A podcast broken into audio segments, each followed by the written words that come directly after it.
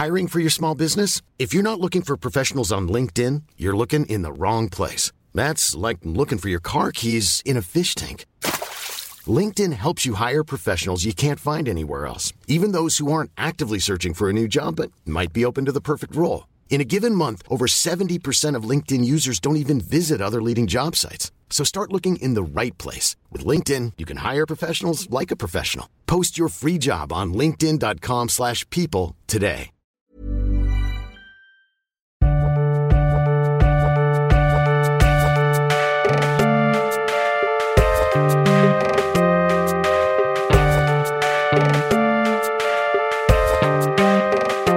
Salut, c'est Thomas Rosec. Il y a quelques jours, le 1er décembre précisément, avait lieu la journée internationale de lutte contre le sida. Et peut-être que vous n'en avez même pas entendu parler, parce que oui, la maladie a un peu disparu de nos radars médiatiques. Ça peut paraître étrange pour les gens comme moi qui sont nés dans les années 80 et sont entrés dans la sexualité baignés dans un discours de prévention très fort, mais c'est un fait. Ça nous paraît presque surprenant lorsque le sujet arrive sur la table en dehors des événements officiels, comme lorsqu'Agnès Buzyn, la ministre de la Santé, a annoncé la semaine passée le remboursement de certains préservatifs sur prescription médicale. Ça nous a poussé à nous interroger. Où en est-on de la prévention, de la lutte contre le VIH ? Les capotes remboursées, est-ce que c'est vraiment suffisant ? Qu'est-ce qu'il faudrait faire en plus pour qu'on ait enfin une bonne raison d'arrêter de parler du sida ? Ce sera notre épisode du jour. Bienvenue dans Programme B.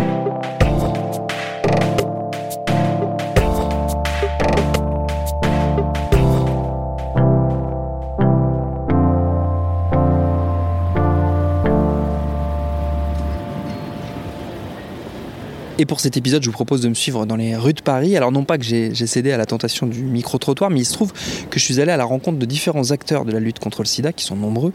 Ils n'ont pas tous le même point de vue sur les moyens à employer pour venir à bout de l'épidémie. Première étape, l'hôpital Saint-Louis, où m'attend le professeur Jean-Michel Molina. C'est le chef du service des maladies infectieuses et tropicales. Et il est aux premières loges des avancées d'une petite révolution dans le monde du VIH. Ça s'appelle la PrEP, et je le laisse vous expliquer ce que c'est. La PrEP, c'est un nouveau moyen de prévention contre le virus du sida, qui a montré une efficacité qui est du même ordre que celle du préservatif. Il faut rappeler que le sida, aujourd'hui, est une maladie qui est toujours présente, qui continue à tuer des gens jeunes, qui, malheureusement, ont pris dans leur vie un risque, à un moment donné, parce qu'ils ont mal ou pas utilisé de préservatif. Chaque année en France, on diagnostique malheureusement plus de 6000 nouveaux cas d'infection par le virus VIH qui peut donner donc le sida. Il est donc très important de rappeler que cette maladie est toujours présente, que l'épidémie en France n'est pas contrôlée et qu'il faut améliorer absolument la prévention contre cette infection. Donc il y a deux moyens pour se protéger aujourd'hui du virus du sida. Le plus simple, celui que tout le monde connaît bien, c'est le préservatif. Et ce préservatif, comme vous le savez peut-être, va pouvoir être remboursé maintenant sur prescription médicale à partir de la mi-décembre. Ce qui fait qu'on essaye de lever tous les freins à son utilisation, parce que le préservatif va permettre à la fois de se protéger contre le virus du sida, mais aussi contre les autres maladies sexuellement transmissibles. Mais malheureusement, c'est insuffisant, car on se rend compte que malgré un accès assez simple, malgré tout en France, aux préservatifs, y compris à des préservatifs gratuits, eh bien, le préservatif n'est pas assez utilisé, ou en tout cas pas systématiquement utilisé. Et pour combler un petit peu ce problème, eh bien, a été mis en place depuis maintenant 2 ans et demi en France, ce qu'on appelle la PrEP. Et la PrEP, c'est donc détourner les médicaments qu'on utilise pour traiter les personnes infectées par le VIH, pour les utiliser chez des personnes qui sont séronégatives, qui ne sont donc pas infectées, mais qui sont à risque de le devenir. Il faut rappeler que ce procédé qu'on appelle la PrEP a été mis au point par, en particulier des équipes françaises, soutenues par l'Agence nationale de recherche sur le sida. Ce qui fait qu'aujourd'hui, vous pouvez aller voir votre médecin de façon à ce qu'il puisse vous prescrire ce traitement. Alors au départ, il faut mieux aller dans un service spécialisé ou bien dans un centre de santé sexuelle, mais votre médecin traitant peut tout à fait renouveler ce traitement. Ce traitement, donc, comme je l'ai dit, c'est la combinaison de 2 molécules, 2 antiviraux, qui se présentent sous la forme d'un seul comprimé, qui est disponible aujourd'hui sous la forme de générique. Et ce comprimé, vous pouvez le prendre soit tous les jours comme une contraception chez la femme, soit uniquement au moment des rapports à risque, en les prenant avant et après les rapports. Ce qui fait qu'avec la PrEP, on est venu compléter nos outils de prévention par rapport aux seuls préservatifs qui existaient aujourd'hui. Et on espère que grâce à l'utilisation plus large du préservatif et de la PrEP, on va arriver enfin peut-être à contrôler cette épidémie en France. Alors la PrEP, ce n'est pas utilisé qu'en France d'ailleurs, c'est utilisé dans l'ensemble du monde. Aujourd'hui, la preuve de l'efficacité de la PrEP est évidente. Et donc, il n'y a plus à faire cette démonstration d'efficacité. C'est la raison pour laquelle l'OMS recommande l'utilisation de la PrEP dans tous les pays du monde aujourd'hui. En France, on a la chance d'avoir un accès simple à cette PrEP, mais pour que cette PrEP puisse, comme le préservatif d'ailleurs, conduire à un contrôle de l'épidémie, il faut qu'il soit utilisé plus souvent par les personnes qui ont des risques. Quand on dit... C'est qui ces personnes, justement ? Alors, ce sont des personnes qui n'utilisent pas régulièrement le préservatif, ou bien dont le partenaire n'utilise pas régulièrement le préservatif, et qui ont des partenaires multiples, qui peuvent eux-mêmes être contaminés par le virus du sida. Si on regarde qui sont en France les personnes qui sont le plus touchées par l'épidémie, ce sont les hommes qui ont des rapports sexuels avec des hommes et des femmes qui viennent de pays de forte endémie du VIH, notamment d'Afrique subsaharienne, d'Amérique du Sud, d'Asie du Sud-Est, mais aussi des hommes et des femmes plus rarement hétérosexuels nés en France ou des gens qui utilisent des drogues par voie intraveineuse. Donc toutes ces personnes-là peuvent à différents degrés être susceptibles de contracter ou de transmettre le virus du sida. Et donc si on a des rapports sexuels avec ce type de personnes, eh bien il est très important de se protéger. Se protéger en mettant le préservatif, se protéger si on ne veut pas ou on ne peut pas ou le partenaire ne met pas le préservatif, eh bien on a un nouvel outil maintenant qui est la PrEP, qui peut d'ailleurs être utilisé en complément du préservatif, de façon à se protéger complètement contre le virus du sida et contre les autres infections sexuellement transmissibles. C'est comme le risque d'accident quand vous conduisez votre voiture, c'est d'avoir l'airbag et la ceinture de sécurité. Donc en multipliant les protections, vous réduisez considérablement votre risque. Grâce à l'Agence nationale de recherche sur le sida, nous avons actuellement un projet sur la région Île-de-France qui s'appelle l'ANRS Prévenir, qui vise à démontrer justement l'impact en santé publique de la large utilisation du préservatif de la PrEP chez les populations à risque. Sur les plus de 2000 personnes qui participent aujourd'hui à ce programme, aucune n'a été contaminée par le virus du sida, heureusement. Et on estime qu'en France, aujourd'hui, il y a plus de 10 000 personnes qui utilisent la PrEP déjà.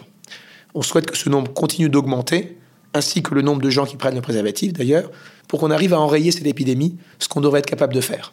Alors, il y a d'autres outils également qui peuvent être utilisés en complément de ces deux-là.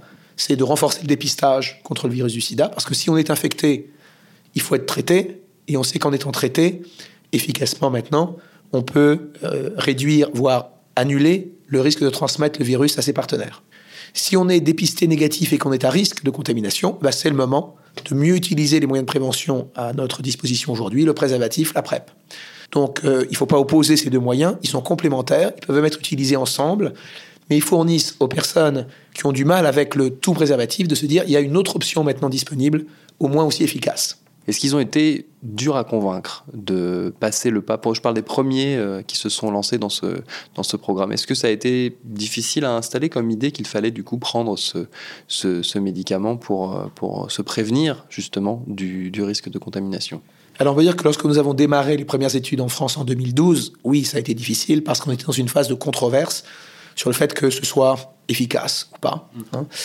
Maintenant, cette controverse est dépassée, c'est très efficace. Beaucoup plus même qu'on l'imaginait. Et je veux dire que les gens, au contraire, sont très heureux de pouvoir disposer d'un mode de prévention très efficace à côté du préservatif. Donc on est plutôt à faire face à la demande. Oui. Et les gens sont ravis parce que pour beaucoup d'entre eux, ils n'ont plus l'angoisse de penser qu'ils auraient pu être contaminés lors de rapports sexuels par ce virus du sida. Ils sont dépistés régulièrement. Ce que nous disent les gens, c'est qu'ils sont sereins et qu'ils ont une vie sexuelle beaucoup plus épanouie. Donc ça, je crois que c'est très satisfaisant, ce d'autant qu'on vérifie dans la pratique de tous les jours la grande efficacité de cet outil de prévention. Maintenant, il faut également gérer, finalement, les changements de comportement que cela peut induire. Et on a parlé des infections sexuellement transmissibles. Ça fait une dizaine d'années qu'elles augmentent dans la population en France. Il y a différents facteurs à ça. Il serait trop long d'expliquer en détail ce qu'il en est. Je crois qu'avec cette étude prévenir que nous menons chez des gens qui prennent des risques, on va pouvoir, je l'espère, faire aussi des progrès dans le dépistage, le traitement, la transmission, la prévention des autres infections sexuellement transmissibles.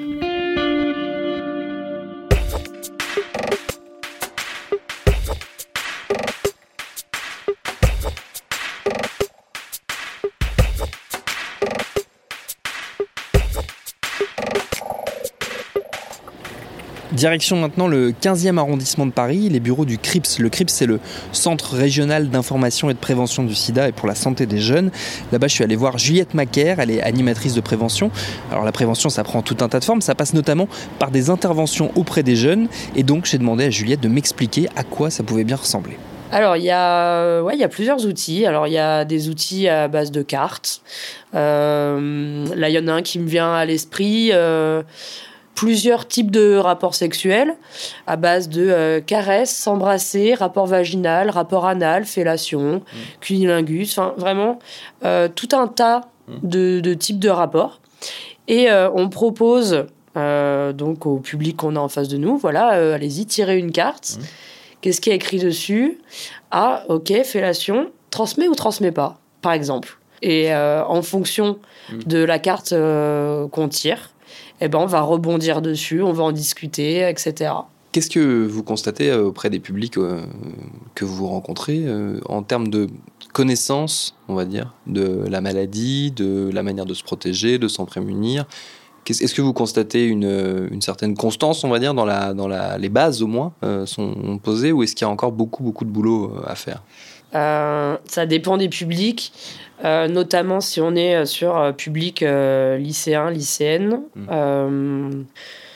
Ouais, là, il y a énormément d'idées reçues encore sur typiquement la salive, embrasser quelqu'un, là, ça se transmet. Voilà, typiquement, ça revient beaucoup. Et le fameux moustique. C'est-à-dire ? Le fameux moustique qui, lui aussi, apparemment, transmettrait. Ouais, encore une grosse idée reçue qui reste pas mal ancrée. J'aimerais bien qu'on parle des autotests rapidement. Est-ce qu'on peut... Je pense qu'il y a plein de gens encore qui ne savent pas exactement ce que c'est. Et là, vous en avez un entre les mains, justement. Est-ce qu'on peut expliquer ce que c'est, comment ça marche, où est-ce qu'on en trouve, quel est cet autotest, tout simplement ? Ouais, alors, il y a 4 méthodes de dépistage qui existent. Donc, il y a celle qui peut se faire dans un centre de dépistage gratuit. Et dans ce centre-là, il y a 2 types. Il y a l'autotest. Donc, en fait, ça va être l'autotest. Là, c'est pas auto soi-même. Du coup, il y a un accompagnement. Mais c'est une piqûre, en fait, sur le doigt. Et en l'espace de 15 minutes, on a un diagnostic. On a un résultat, en effet, qui va devoir être confirmé par une prise de sang. Mais c'est un test qui est fiable complètement. Donc on peut aller en centre de dépistage, soit par prise de sang, soit par ce test rapide qu'on appelle le TROD. Voilà, test rapide d'orientation et de diagnostic.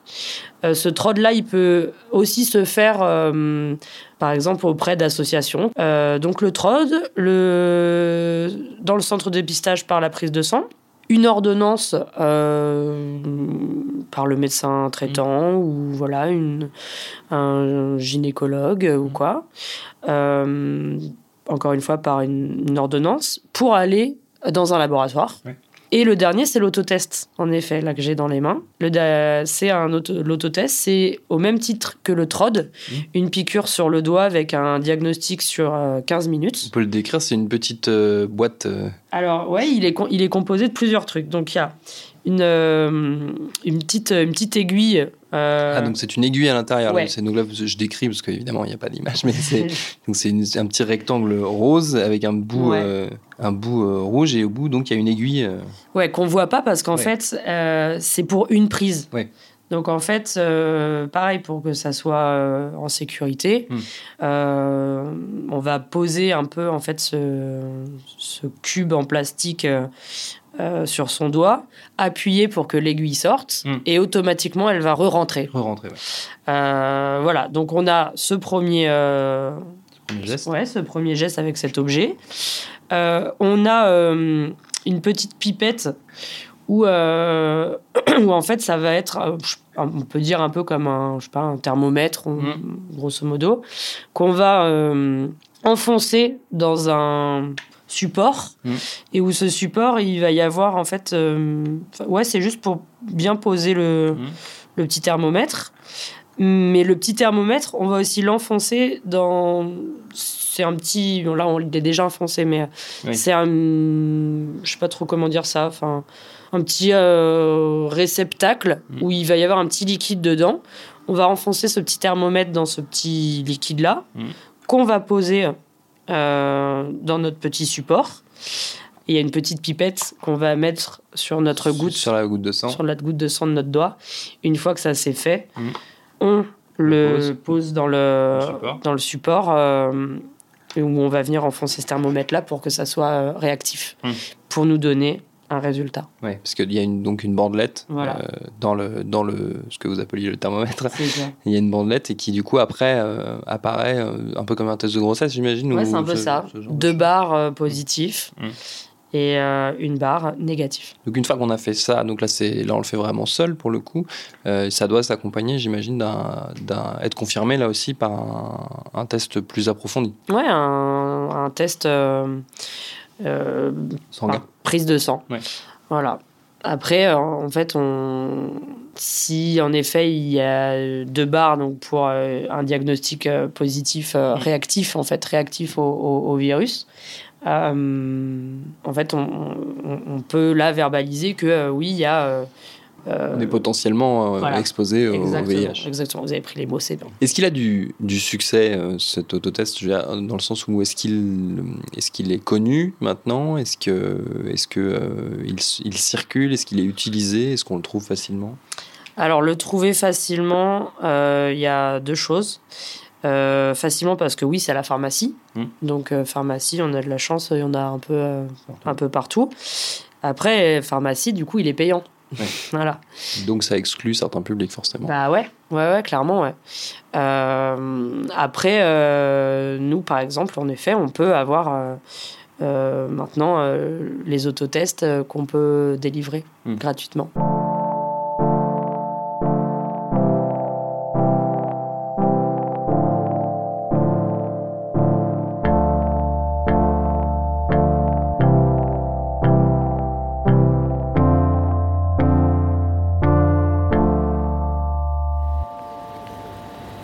Dernière étape de notre balade, le centre LGBT dans le 3e arrondissement. L'association et le centre ont été créés par des militants homosexuels à la fin des années 80, justement suite à l'épidémie de VIH, pour servir de point de rencontre, de parole et d'accueil pour la communauté gay.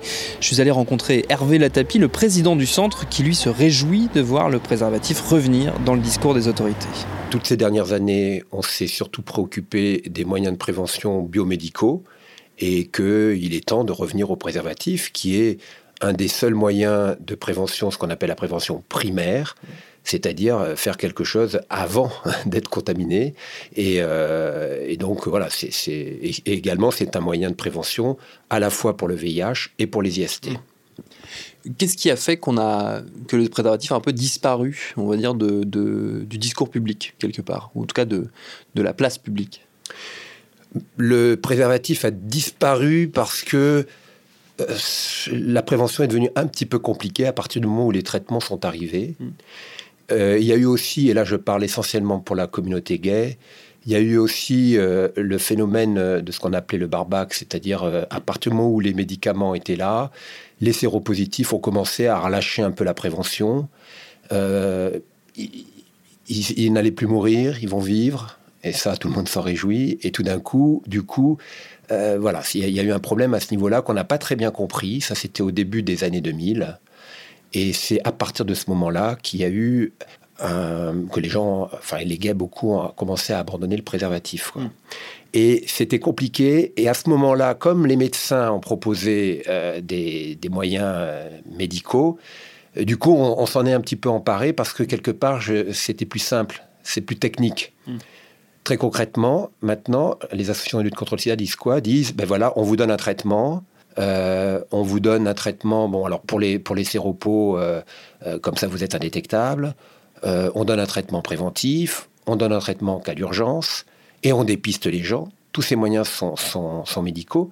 Et on oublie de dire, ben oui, mais la première chose, ce qu'on a inventé d'une manière fantastique quand le sida est arrivé, le safer sex, on oublie. Et donc, c'est plus devenu à la mode. Et c'est ça le problème. Et c'est pour ça qu'aujourd'hui, c'est important qu'il y ait ce signe avec le préservatif remboursé.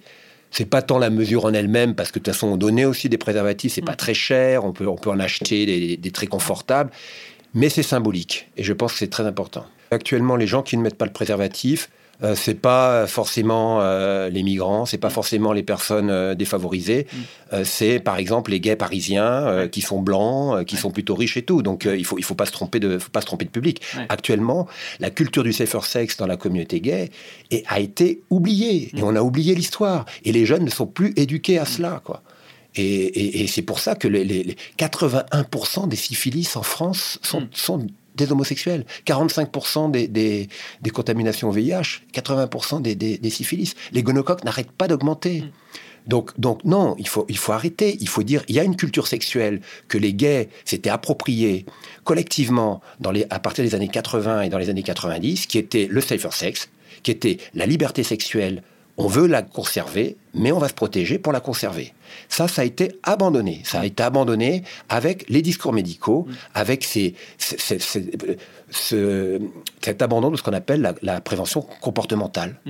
Il faut dire aux gens, bah oui, faut mettre un préservatif. Alors, ce qu'on oublie de dire, entre parenthèses, pour le préservatif, c'est que oui, mais les gens qui ont des problèmes avec le préservatif, 80% des problèmes avec le préservatif, c'est des problèmes d'érection. Donc voilà, il faut pas se tromper de sujet. Il s'agit de sexualité, il s'agit pas de médecine, quoi. Est-ce qu'on veut médicaliser la sexualité au point de qu'elle dépende totalement des médicaments ? Non, on est obligé, c'est comme ça. On n'a pas le choix. À chaque fois dans l'histoire où il y a eu une sexualité un peu, par exemple pendant les guerres, c'est pas une situation normale. Il y a une explosion des IST. Et ça débouche toujours après sur une catastrophe avec les IST. Il faut donc faire attention. C'est pas très compliqué que ça. Vous le ressentez sur le terrain quand vous échangez avec la communauté homosexuelle, qu'il y a toujours ce frein autour du safer sex, que ça peine à revenir dans les comportements. Dans les comportements, sur le terrain, il n'y a pas une hostilité. C'est faux, ça. C'est plus une méconnaissance. C'est plus une culture qui est véhiculée sur les réseaux sociaux, qui est véhiculée dans certains groupes, que réellement dans l'ensemble de la communauté. Les gens sont très préoccupés. Aujourd'hui, avec les IST, ils en ont ras-le-bol de retourner sans arrêt chez le médecin, d'être sans arrêt sous antibiotiques. Et il y a un retournement qui est en train de s'effectuer. Et je pense que la déclaration de la ministre, c'est parce qu'il y a un retournement. Et elle l'a compris. Et ça, c'est très bien qu'elle l'ait compris, quoi. Est-ce que c'est simple pour les associations ou pour le monde associatif, on va dire, d'avoir accès à des ressources, justement, des préservatifs à distribuer, ce genre de choses ? Est-ce que les pouvoirs publics font suffisamment pour accompagner les acteurs sur le terrain ? Alors, jusqu'à ces toutes dernières années, on avait, je prends l'exemple du centre, on avait des livraisons de préservatifs régulièrement, donc on n'avait pas de problème d'approvisionnement. Alors, je ne sais pas là, ce qui se passe, mais cette année, là, depuis 6 mois, on ne reçoit plus de préservatifs. L'Agence régionale de santé, elle est en panne à Paris, je ne sais pas, ils ont perdu un stock, je ne sais pas ce qui se passe, mais sinon... On peut se procurer des préservatifs, on en distribue gratuitement. Les établissements gays, ils ont également une coopérative, ils en achètent pas du tout cher et c'est distribué. Donc non, c'est pas une question économique, il faut pas exagérer. Les gens viennent dans un bar, ils vont payer une consommation 6 €.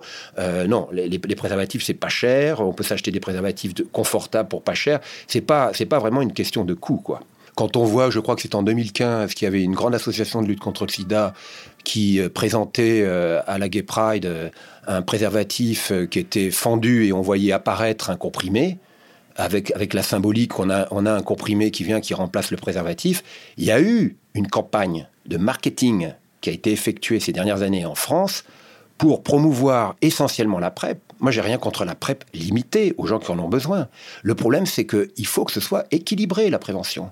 Les personnes spécifiques qui ont des problèmes avec le préservatif, etc., qu'on les aide avec la PrEP, mais avec la PrEP, il faut aussi se protéger des IST. Donc, oui, on résout rien, on résout pas totalement le problème, mais il faut rééquilibrer. Les campagnes sur le préservatif, il y en a plus depuis combien de temps ?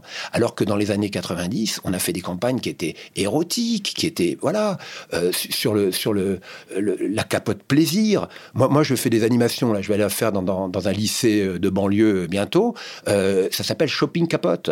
Et je leur montre, comment faire avec la capote, comme pour la mode. Trouvez celle qui vous va bien. Et quand on en trouve une qui va bien, quand on a la bonne taille, on a une texture qui est intéressante, qu'on la met correctement, Évidemment, il faut avoir l'érection, ça c'est le problème pour ces messieurs, mais et voilà, et c'est confortable, et je vous assure qu'on a du plaisir tranquille, et on est tranquille, quoi.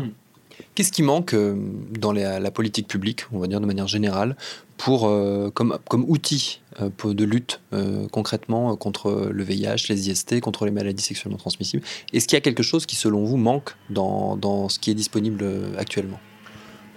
Moi, ce que je constate sur la politique, enfin les communications qui sont faites auprès des gays actuellement depuis pas mal d'années, par Santé publique France, par Paris sans sida, c'est fait par des technocrates. C'est fait par des agences de communication. Et finalement, ça n'est plus fait comme autrefois par des gens du terrain. Oui. C'est-à-dire que nous, ici, on a essayé de faire des choses. On a fait des choses très intéressantes. On a fait des brochures formidables et tout. Mais voilà, on n'a pas eu les financements. Nous, on n'est pas écoutés. On est soi-disant... On préfère faire appel à des grosses agences de publicité qu'on paye des fortunes. Franchement, on paye des fortunes. Moi, on me donnerait 1/10 de ce qu'on leur donne. On préfère faire des essais. On a fait un essai sur la PrEP hyper gay qui a coûté 12 millions d'euros. Que de faire confiance simplement aux gens de terrain. Or, au début du sida, c'était comme ça que ça s'est passé. Parce que je peux vous dire que les premiers SIDA Action, donc c'était, vous voyez, 94, par 93-94, on présentait des projets, SIDA Action nous donnait de l'argent, et on faisait des choses qui venaient de la base. Et finalement...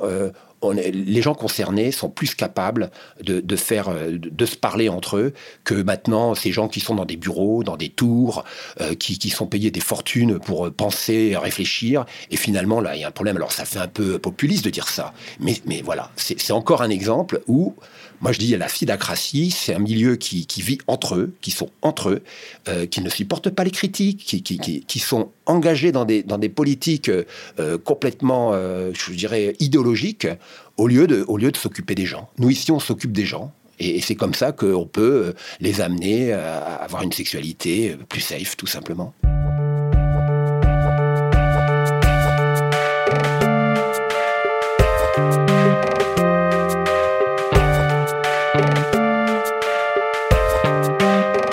Et derrière la question du sida et des moyens de lutte, il y a, comme le soulignait Hervé Latapi, le risque d'une épidémie invisible pour l'instant, celle des IST en pleine recrudescence en France et qui mérite elles aussi un grand plan de sensibilisation.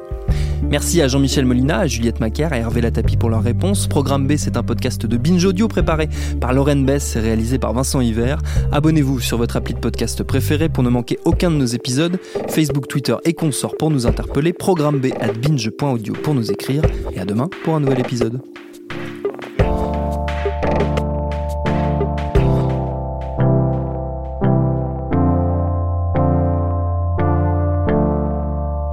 Binge.